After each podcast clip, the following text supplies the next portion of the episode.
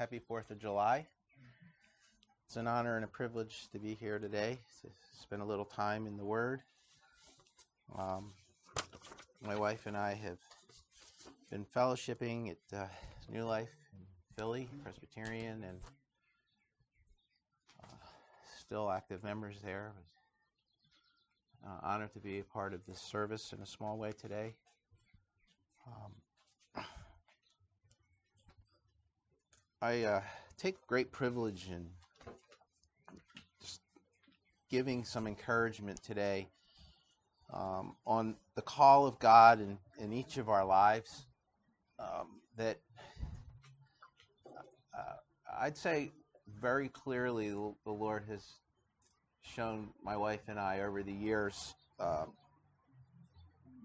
what that means and, and what that un, unnecessarily might not mean. Um,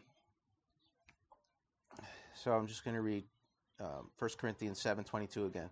For the one who was a slave when called to faith in the Lord is the Lord's free person. Similarly, the one who was free when called is Christ's slave. When when you and I were called, um, we were slaves. We were slaves to sin. The uh, anchor uh, in this uh, verse, one of the anchors would be calling, the Lord's calling on your life and my life. Uh, the situation we were in as slaves to sin was hopeless um, from a worldly perspective. Um, if you looked then when he called you to faith, in the Lord, um, where were you? If you could think of that very important moment in your life, where where were you when when the Lord called you? Um, were you in sin? Yes. Was I in sin? Yes. Was our worldview based on the wisdom of men and the, the spirit of the air? Of the world, the flesh, and the devil? Yes. When the Lord called us, He called us to faith, and there was a paradigm shift in my heart, and if you were truly called a paradigm shift in your heart, the, the center of gravity shifted to God's plan in your life, your identity in Christ, your position in Christ, and your relationship to the church today and the past, present, and future, and your identity as a Christian in the Word of God, reading the Word of God, identifying with what Christ has done for you and me, identifying in who He is, and now who you are, having a total transformation of your identity. Your identity now is found in Christ. It says, uh, well, John Calvin said, the knowledge of God is correlate to the knowledge of self. So we really didn't know anything about God until we really started to understand who we were. We understood that we're sinners, we're bound in sin and, and the devil and the world. And now we are free in Christ, called to faith in the Lord. So we have a new identity, a child of God, an heir of the King. An identity not only in relation to God, but an identity in this calling that He's given to us. I think we're caught up even today on July 4th, 2021, in the same way maybe some of the religious re- leaders of Jesus' day uh, were caught up. If you recall the uh, the story of the couple caught in adultery, um, only the uh, the woman was brought in the presence of Jesus. So God's favor was extended to to her in a state of sin where the man thought he got off and was not guilty. The the woman was actually the one that was extended grace and had an audience with with the Lord. If you recall the story, Um, the, the, religious leaders of the day wanted to stone um, this woman caught in adultery, but not the man who was caught in adultery. Um, if you also recall the story, they were they were looking to uh, trick Jesus into a way that they could trap him. If uh, if you look at when Jesus stooped down and started writing in the sand, nobody really knows what he wrote, but people that were accusing the uh, woman caught in adultery started to leave. And Jesus said to her, Woman, where are your accusers? And she said, There is none here.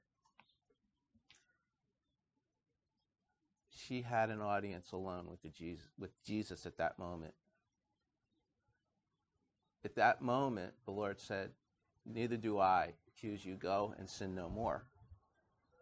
What, what does this look like as far as calling for this woman called, caught in adultery? Well, she she was given a sense of calling at that moment. Go and sin no more. That seems kind of trivial, maybe, when we have this modern day idea of calling with sophisticated education and uh, technology and um, ordination and all the things that um, have to take place before someone crystallizes and works out their calling. Uh, but if you were to place on a scale uh, this woman caught in adultery, and let's say, let's just give an example of John Calvin's calling. Um, if you were to, to say on the surface that, well, John, John Calvin really had a calling. You know, this, this woman in adultery, caught in adultery, which the man wasn't part of the, uh, the equation in this story, uh, did she really have a calling? Well, if, if you really think about it, did John Calvin have a private audience with the Lord Jesus Christ? I mean, through his word, yes, and John Calvin was used mightily, but it's not to minimize the, the calling that, that the woman caught in adultery had. I mean, if, if you gave me the choice, well, then um, you can have a one on one with Jesus today, or you can exhaust the, the libraries and the scriptures and the Old and New Testament and have the knowledge and grasp of, of theology and covenant theology and uh, Reformed theology that John Calvin had. I, I'd rather be the woman caught in adultery, sit with Jesus. Um, so I think this the Lord takes a tremendous burden off of our shoulders with this whole idea of calling as a Christian today. We have many, many different worldviews today and different ideas that um, are very much different than in the time uh, when the woman uh, in this story uh, in the Bible was was written. Um, so let's let's just simplify it. Um, where were where were you when you were called to faith? I'll, I'll put it to you this way: um, Where were you when JFK was shot? You remember that, right? I remember. You don't remember, Rod? You were three. I'm a little older. Well, you were one. Okay, but that's a that's a pretty big thing. 63. I was three years old. I was sitting in a barber chair my uh, my dad's best friend uh, getting my hair cut. I do remember uh, a a coffin with a flag on it and a uh, a horse-drawn thing, and I remember, you know, seeing little little Kennedy saluting his dad. I remember that. Um, so where were you in 9/11? Okay. We all have we all have vivid memories of traumatic things for some reason. Um, how about wonderful things? Uh, where were you? Do you remember the day and where you were, of course, when you got married? Right? It was a very happy time. Um, November 29th, 1986. I married my beautiful bride, Kathy, and her father married us, and I have his blessing and approval. So I had a, it's like a win-win, you know. Um, do you remember when your first child was born? it's just breathtaking. Um, the, the calling in your and my life is is just as beautiful and just and if, if not in internally speaking even more important than all these things because the calling defines your and my purpose that the lord has placed us on this earth um, while we're here on earth before we're in heaven to work out that calling and what that purpose is for, for you and for me um, it's kind of simple. Um, if you look at where the Lord says the first will be last and the last will be first, well, who wins the race? Well, it's kind of like a dead heat. It's a tie, right? Well, the same kind of thing here in 1 Corinthians 7:22. The one who was a slave is called to faith in the Lord is to be the Lord's free person. If if if you remember that moment when you were called and you were a slave, then continue to be a slave to the Lord um,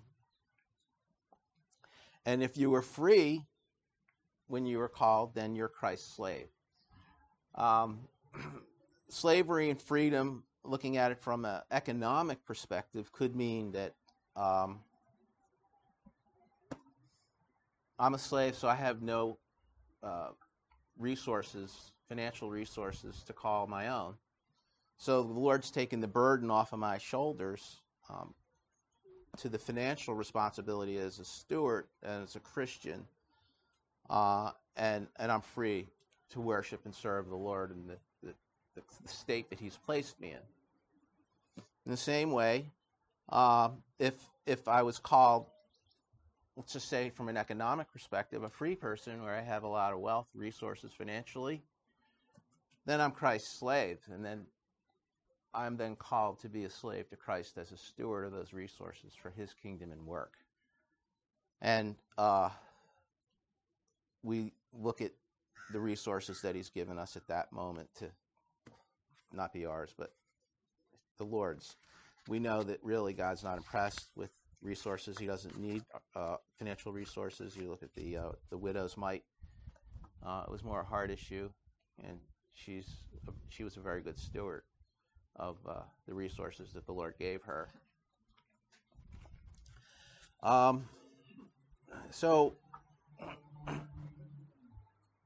today, the Lord's calling us to that same faith that that we had in the Lord. And and what does that look like for you and me? I've had I've had to learn and I'm still learning and, and all of us will still needing to be learning this as far as a call in our life. Um, the very, very hard way of, of what really this calling means and um, and what it doesn't mean. Um, it could mean, uh, let's say in my case, we're we're missionaries with Transworld Radio in Colombo, broadcasting the gospel into India and Central Asia, and um, it takes some little red ants in our daughter's car seat and a, and a bad car accident to, to bring us stateside. And I fought tooth and nail all the way, um, coming back and just with the Lord and thinking we were going to go back, and the Lord closed the door. Is was that part of God's call in our life that He spared my wife and children? Kathy was pregnant with Tessa to bring us here and Rachel was spared because there were little red ants in the car seat. Does it does it mean um, he used those little red ants and he used that car wreck in a way to to not just close the door, but to slam the door and quote unquote what we thought was was our calling. Now it's not to negate, you know, because the, the, the Bible does call us to remember each of us here can look back at our, our own ministries and things that we were involved in. I've talked to each of you privately and, and collectively, and I know um, there's a history of, of ministry service that you all have and that I have. There's nothing wrong with remembering that. There's nothing wrong with reflecting on people that have been in your past ministry and calling and have encouraged you. Uh, it might it might help to just remember some of the encouragement that maybe you were given that you might have forgotten of your gifts and and, and um, how God was using you then, or maybe it was just an opportunity to witness to somebody maybe out in the street or witness to somebody um, in your church or, or to encourage this uh, um, maybe very well known pastor um, that has some blind sides and weaknesses that nobody even really knows about, but that you are right there uh, for that person to encourage them and maybe even help that person continue in the ministry and was maybe very discouraged and was ready to give up. So you indirectly were used to reach and touch thousands, tens of thousands, maybe millions of people's lives just by you being there, unseen. Nobody knows. That was a calling. God used you at that time. Um, here's a big one um, ordination. This whole idea of, of, of pursuing a, a uh, Master of Divinity, studying Greek, Hebrew, um, Aramaic, apologetics, systematics, church history, and all, all the, the education that's needed, uh, the practical theology of. Um, and yet, confusing that by placing all your eggs in the basket of, of an elder or a, a session or a presbytery calling you to preach, to be a pastor. And, and, and then your my full identity at that point is it's it's solely on this session, this presbytery's calling, and it's totally ignoring people that God's placed in your life and the gifts that they've given you, saying, hey, you know, God's called deacons, God's called you with these gifts, and foolishly ignoring all this and saying, I just need to study harder. We need to get more loans. We need to um, forego dinners together as a family. And I need to be sharper, quicker, faster, smarter to fulfill this calling. That is not correct. And I repent of that. Um, so today's call on your life and my life is is the same calling to faith in the Lord that he had on my life and your life on that day that you recall and remember. Um, John MacArthur, on his commentary on this uh, verse, Second Corinthians or First Corinthians seven twenty two, uh, the Lord's free man. In the ways that truly count, no man is freer than a Christian. No bondage is as terrible as that of sin, from which Christ frees the believer. Christ's slave, those who are not slaves but free in the social sense, are in the spiritual sense made slaves of Christ in salvation. Romans six twenty two. In our um, Psalter reading this morning or this afternoon, O Lord, truly I am thy servant. I am thy servant and the son of thine handmaid. Thou hast loosened my bonds. Initially, the temptation is to just focus on the handmaid. Like, who is this handmaid? Um, I, I, Kathy and I, before we came over here, I just mentioned to her, I said, hey, who is David's mother? Right? King David. And, and she got off on this bunny trail of all the writings that are on David's mother, and, and then we both said, "Well, we're gonna we're we're, we're going to just kind of concentrate on the practical theology of of this these verses this morning. If, if somebody's inclined to want to do their doctoral thesis on the implications of David's mother and his calling, things like that, not just Jesse, but his mother, she must have had some kind of an influence in his life, I would think uh, you can go ahead and do that. anyway, that's kind of huge over there, so we're just going to put that on the side. Anyway, she was, we can say that she was a very important person, and she had a lot of influence, and let's say the king's sphere of influence, and maybe again was a confidant to the king, and uh,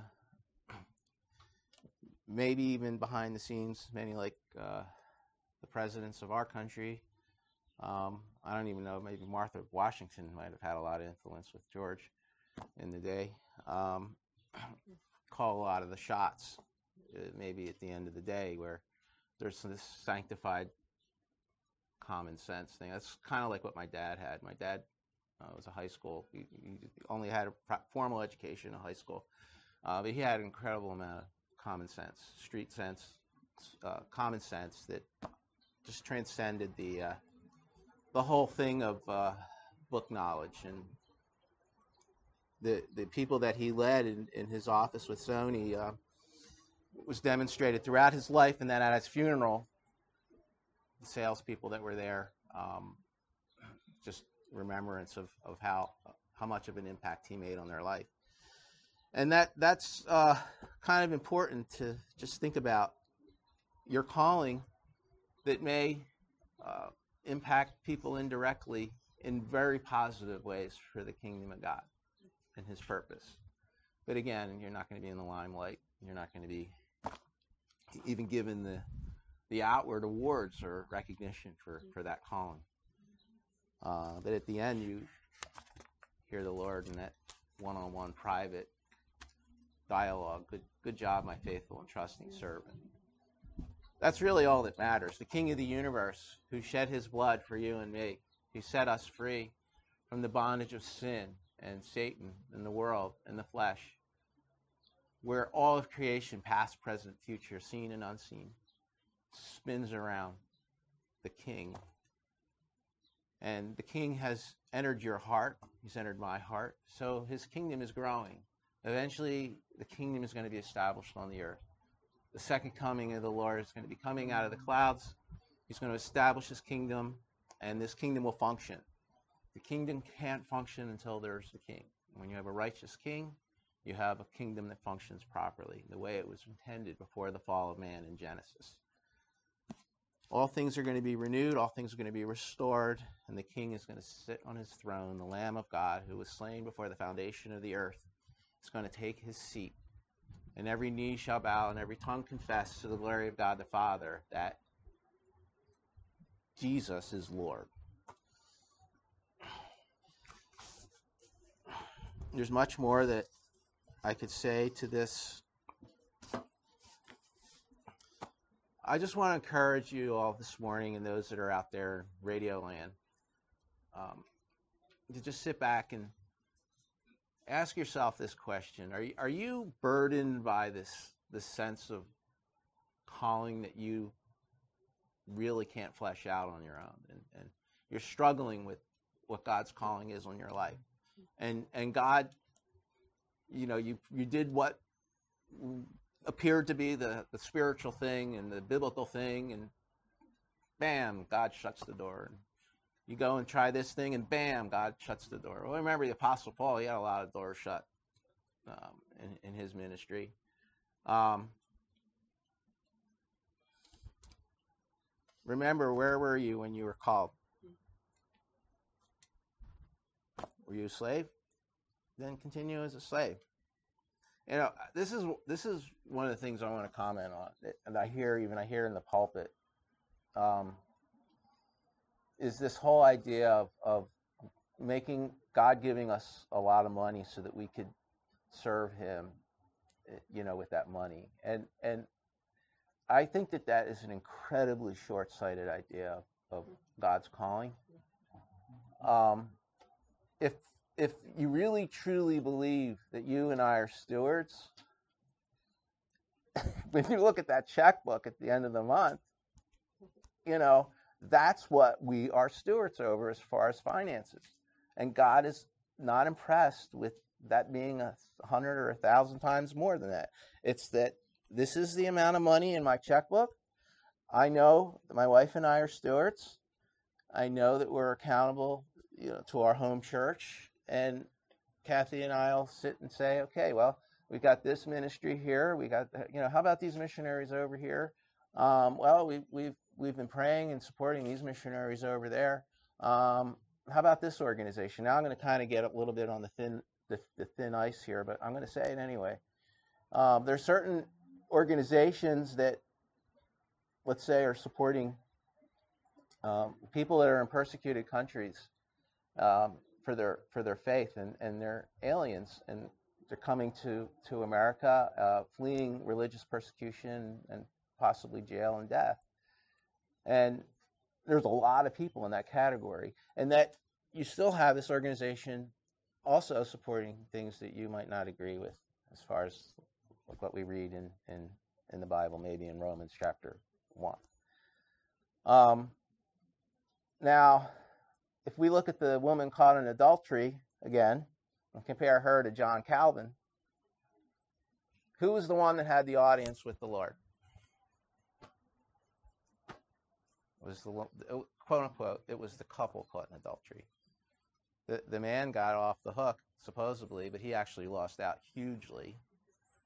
All the benefits and even the identity of calling were never even on the radar. For her,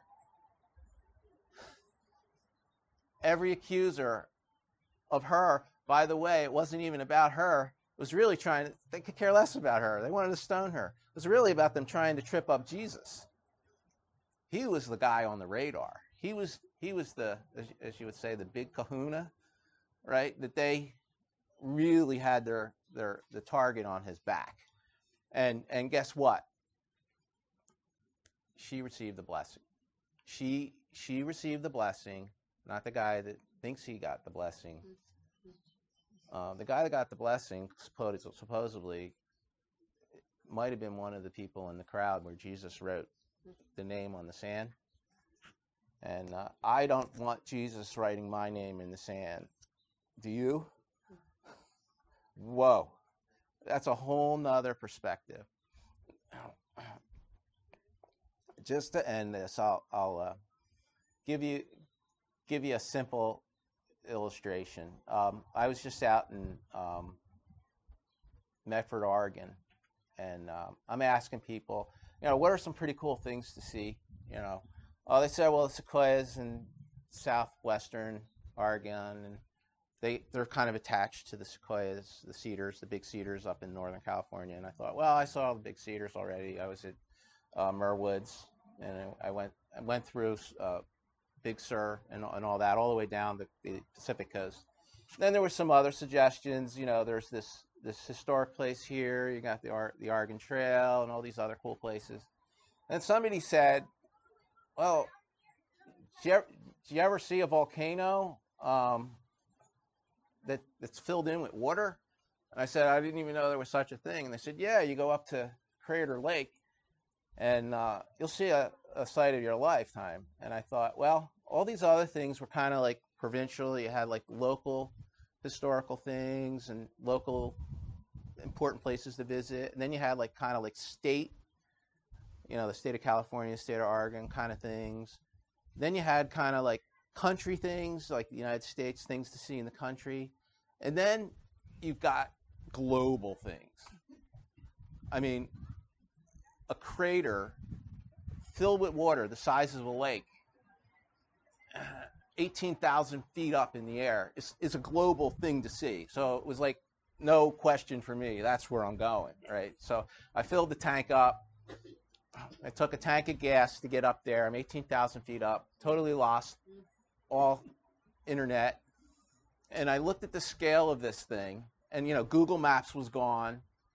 Um, and it was enormous, and it was magnificent, and it was beautiful, and the awe of God general revelation was was before my eyes and i thought wow and then you just get a, a sense of how how great god's hand is in creation and how insignificantly small physically you are but yet how important we are in god's creation so I, I texted my wife kind of like when I had a little bit of a signal, and I said, I'm going to hang out here. I'm going to drive around this thing. It took two to three hours to drive around this volcano that was filled with water.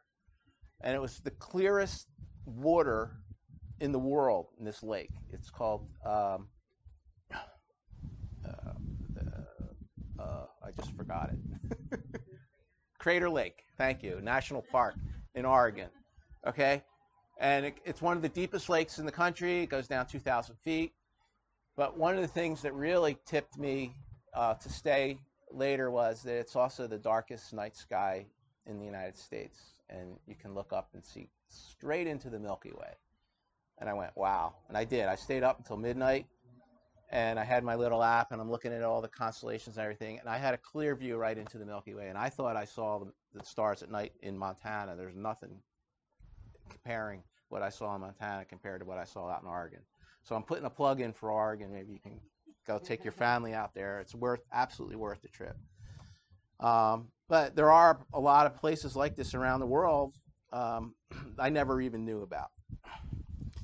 So um, the largest one is in Indonesia. The thing is like 60 miles long and it's 30 miles wide. It's like mind blowing. Um, so I want to encourage you today. Don't take yourself so seriously. God's got a plan. Um, just like the uh, the trip to the Crater Lake was much much more important than, in my view. Not that the other things aren't important as well, but it was kind of like a once in a lifetime thing. Your your calling is is is way up there, and and it, it's it's really indestructible. It's it's it's in the it's it's on the category of, of election, the category of of of God's plan using you and me for his kingdom. But it's not a formula of some ordination. Not that ordination's not important, but it's got to be under the rubric of God's calling. It can't be a, devoid of, of God's calling. And you have people in the pulpit that are absolutely lost. I mean, I can't think of anything worse than that. If you don't have that fire, you don't have that drive, you don't have that calling of God in your life where you've experienced the power of the Word of God and the Spirit. When you open the Word of God and the Spirit talks to you, He directs you. Seek ye first the kingdom of God and His righteousness, and all these things will be added unto you. Seek ye first His calling in your life, and all these things will be added unto you. One thing that I did really have very, very clear in my life is before I chose a life partner and she chose me, Jesus had to be in the driver's seat. Once Jesus was there, the Lord brought Kathy into my life. It wasn't the other way around. It wasn't like Kathy came into my life and uh, she was an unbeliever and I had to like try and convert her. It doesn't work that way. No. Or she tried to convert me. No. Seek ye first the kingdom of God and his righteousness, and all these things will be added unto you. Seek ye first God's calling in your life, and all these other things will be added unto you. My wife is is literally my better half. I mean, as far as calling, as far as uh, not really my conscience, but sometimes. Um, would would calling be a would, would the honeydew list be included in the calling that we have? Is that fair to say? maybe. you know, it doesn't have to be standing up here. You know, maybe I, that honeydew list has been honeydew for a real long time, and some of those things should really be getting done. That's a calling, right? Just something to think about for all us men. So I'm just going to bow in a word of prayer and, and just give the rest of the service to the Lord. Thank you, Heavenly Father, for this time. Thank you for this church. Thank you for your calling on each Christian's life. It's, it's in, indestructible. Thank you for the blood of Christ, the Son of God, who set us free from slavery and sin. Thank you that we call upon you, Lord, ultimately because you first called us. And we just give this day to you. Thank you for this country. Thank you for the leadership. We pray for revival here. Start in our hearts just have mercy on us. We have so many blessings, not only in our personal lives, but in this country. We don't take anything for granted, your blessings that you've given us here and in our country. And we ask for your hand and direction in everything. In Jesus' name, amen.